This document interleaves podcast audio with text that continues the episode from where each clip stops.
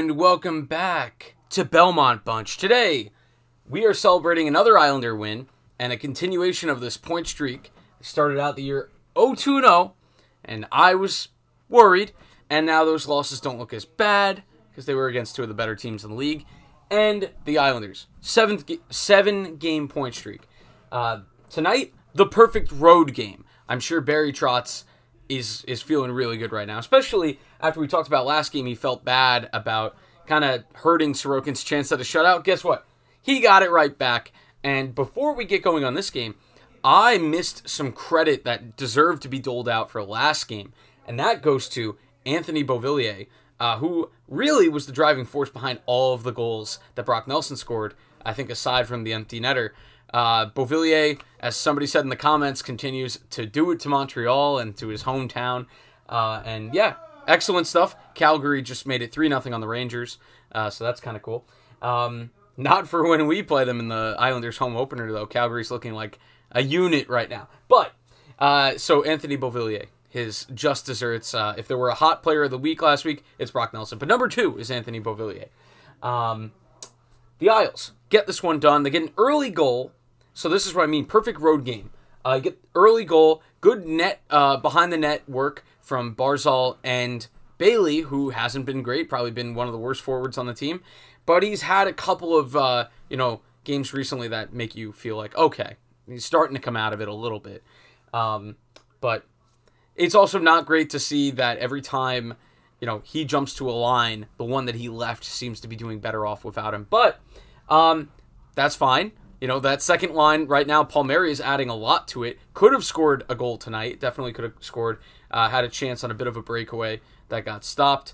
Uh, he helped set up the Nelson goal later on, but we'll get to that. Um, not a lot of work for Elias Sorokin in this one. Uh, they did make it 2 nothing before he had to make it, especially. Sorry, no. He had to make a big save at the end of the second. A weird bounce off the boards. Uh, a Winnipeg Jet in front just hammering.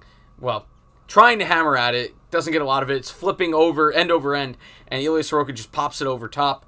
Great work from Sorokin. He's just dialed in at this point. And like I've said a lot, I'm going to sound like a broken record here. Is that the puppy? I'm going to sound like a broken record here, but uh, just efficient movements, not overplaying the puck. I think the puppy's here. Yes! Victory, puppy! hey! There we go. Um, so I'm wearing a Quinnipiac jersey also, I should say, because I went to the club hockey game they played tonight against Hofstra. It was fun. It was at Free, uh, Freeport Ice Arena. It was 5-2 Quinnipiac. Um, so that was a fun game. That's why this is out late. But um, Nelson gets one on a great, you know, zone entry by the Islanders. Uh, Palmieri kind of, you know, just kind of posting up and just tapping it along to Brock gives him the chance. Seven goals for Brock in Brock Vember. Uh, and the Islanders kind of just ice it away from there. Um, could have made it even more. Barzal had a breakaway that got stopped. Like I said, Paul Palmieri had a chance. So just an excellent road game against a really good Winnipeg team. And Eric Comrie played great. Could have been a lot more. Uh, there were a couple. Nelson got stoned. Uh, like I said, Paul Palmieri for the third time.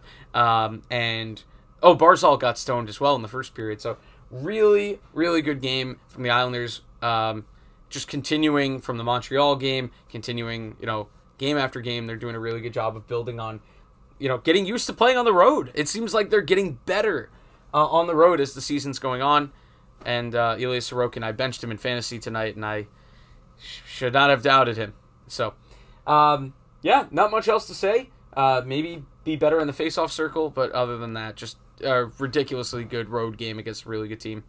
And just carry this into tomorrow. Uh, good question. Do you start Varlamov or do you just is it it's very tempting to go back to Sorokin again. Um, I would say you go with Varlamov. Sorokin has now done the deed.